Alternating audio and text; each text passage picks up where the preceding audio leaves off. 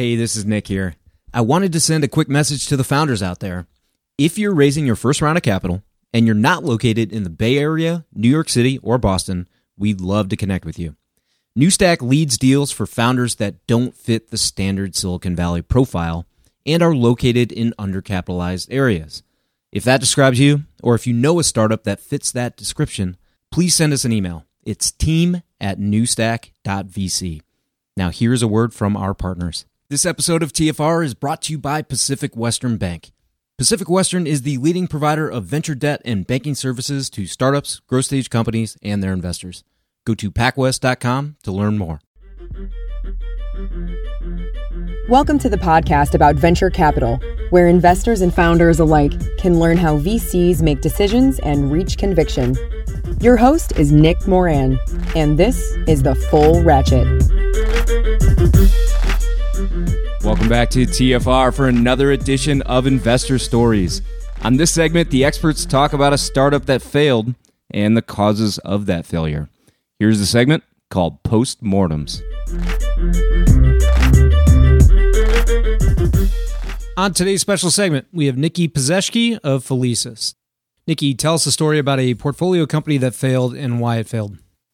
Uh, there was one portfolio company that failed. That I'd rather not say names, but uh, in general, they were trying to sell uh, kind of like insurance at the point of sale um, for for e-commerce companies, and you know it was just too hard to get er- enough early traction with some large e-commerce companies um, to basically like generate the amount of revenue that it needed to justify a new round of fundraising.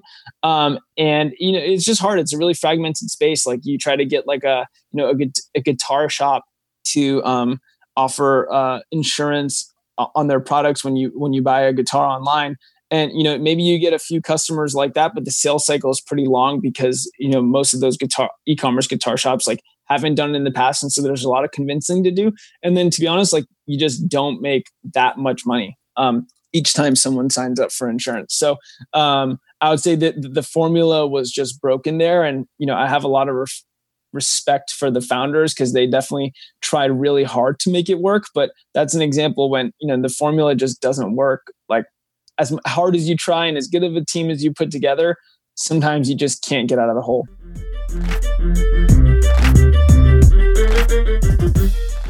On today's Investor Stories segment, we have Somesh Dash of IVP. Somesh, can you tell us a story about a portfolio company that failed and why it failed? Sure. Well, you know, my quick caveat is, you know, I don't consider any company that tries to succeed in the market and doesn't quite get to the finish line as a failure. I think a failure would be something more like a Theranos, and I honestly just count our blessings that we weren't in a company like that. that is fraud, and that is truly a failure on everyone's part. But Living Social was one company that we were we invested in about a decade ago, and at the time, just to give you context, you know, the flash sales space had taken off. Groupon in late 2009, 2010 was one of the hottest startups. It was one of the fastest growing companies ever venture funded.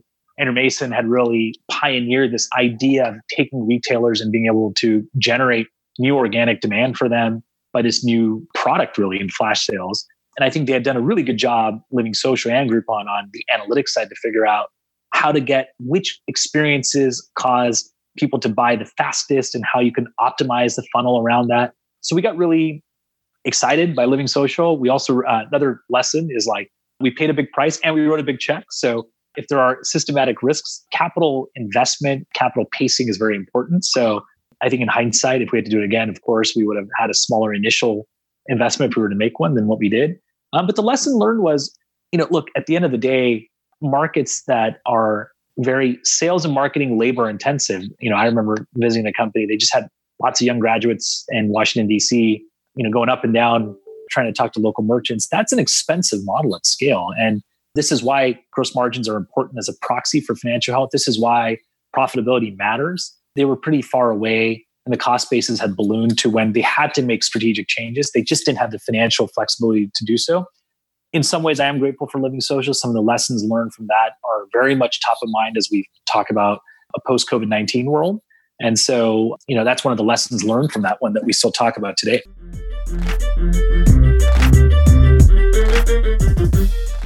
On today's special segment, we have Byron Deeter of Bessemer. Byron, can you tell us a story about a portfolio company that failed and why it failed? Oh, you bet. We've got several of those. Maybe I'll, I'll go back to a very early one, a company called Sparter, which was a virtual goods exchange. And so this was a company that we incubated. And so um, I'll take the blame here. And what it was doing was um, trying to get in early on some of these virtual goods exchanges and cryptocurrencies and exchanges. And we believed if you created a marketplace for everything from World of Warcraft gold to, to ultimately uh, Bitcoin and the like, that some of the megatrends were kind of moving in that direction. Unfortunately, we were too early for the full Bitcoin trend, and we didn't have the patience to wait out the publisher dynamics and the closed platforms. And so ultimately, we built up some scale, but fraud and credit card chargebacks did us in. And we didn't have the stomach and the, the, the, vision to push out and look many years. And this was one of those cases where the team's opportunity cost is often more expensive than our cost of capital. And when you sit down in these meetings, it's not a discussion of like, hey, are we going to shut it down or not or pull capital? It's like, hey, hey, team, do you want to keep going? Like, is this for you the best use of your time? We've got still money in the bank, but uh, is this really working out how you want it to? Do you see the path? And in this case, after several of those discussions and, and beating our head against this for a while, the, the team's reaction was, you know what, it's just, it's going to take years and we're not hitting that vortex and we don't see the game changing way to do it. And it's a bummer because when I look back now at these currency exchanges, when you look at what's happened in digital items and, and Bitcoin and Ripple and like the what could have been there, is really frustrating because we we saw the front end of these trends and we're we're there ready to capitalize on them.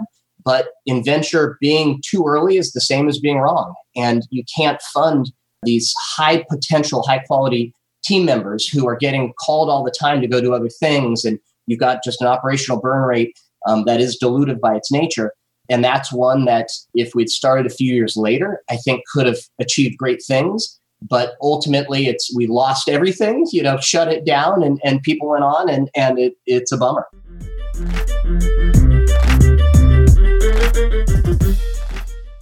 At this point if you're a vc you've heard of carta. You've probably even accepted securities from a portfolio company on the platform.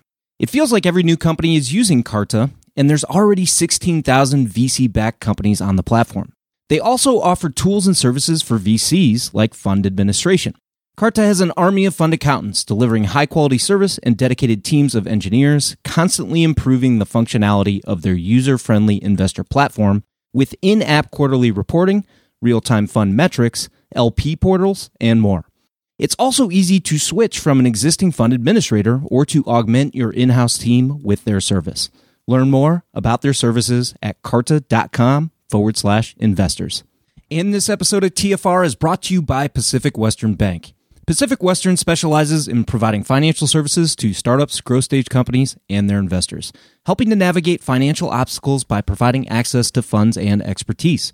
Pacific Western's customized products and team of venture banking specialists provides a banking experience designed specifically with startups and VCs in mind. If you run a tech company or if you invest in tech companies, it's strongly advisable that you build a relationship with the folks at Pacific Western. Go to pacwest.com to learn more.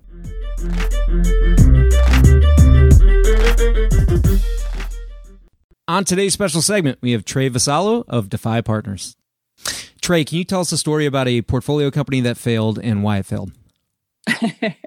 yeah, we learn the most from our failures, that's for sure. I think one of the most fascinating failures is one that's super early in my career at KP. And I was just an associate on a team, so I can't even take take you know credit for the insight and kind of moving this one forward. But i think it is one of the most iconic and, and the company was friendster. And it was a fascinating company because obviously like we identified that this whole notion and idea of social networks there's something really special there. But what we got wrong was how to scale it up. And and i think where the company you know just didn't execute right was on the tech infrastructure and it was you know unable to scale at the rate that that uh, people wanted to use it. And so it just kind of imploded and fell on itself. And and i remember i was on a panel recently with a friend and co-investor at the time roger lee. And as he put it it was Friendster was the company that kind of defined an industry, but ultimately wasn't able to capture any of the benefit. And so um, I do think that's a, you know, a, just a crazy story of, you know, got the trend right, but got the company wrong. Does that give you pause when you find something that's really compelling? Do you, you know, do you pause and ask yourself, is this going to be the defining company in this space? well, you know, and I think this is another thing that I've learned over the years is that you never know. Right. You know, like if we had the crystal ball, like this job wouldn't be that hard. and yeah. the the reality is the the companies that look the most obvious to win aren't the ones that win. And, and, or another way to say it is I think that the huge outlying kind of successes are always tend to be highly controversial. They're not obvious at the beginning. And I remember even when I, you know, joined in the early days at, at KP and, and hearing the stories of Google. I mean, Google was the second search engine that Kleiner invested in. It did not have a business model. It was not an obvious success that when you look at it today, you're like, no, this is this monster company. No, that was not a straight line, not obvious. And so I think reminding ourselves that, you know, companies that look like absolute winners at the beginning you know like I, I, I can tell you there were tons of those that i saw that went through committee were unanimous you know like super exciting like and i don't even remember their names to you know the companies that end up being incredible successes that had lots of ups and downs to get to the point where they are today so um, the one thing i do know is that you know you can never be 100% sure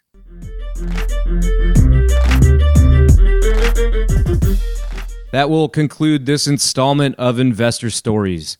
If you're enjoying the program and would like to see it continue, take a moment and leave a five star review in iTunes. Also, if you'd like updates on new content from TFR, as well as the top 10 VC articles every week, go to fullratchet.net and sign up for the newsletter. Okay, that will wrap things up for today. Until next time, over prepare, choose carefully, and invest confidently. Thanks for joining me. Mm-mm, mm-mm, mm-mm.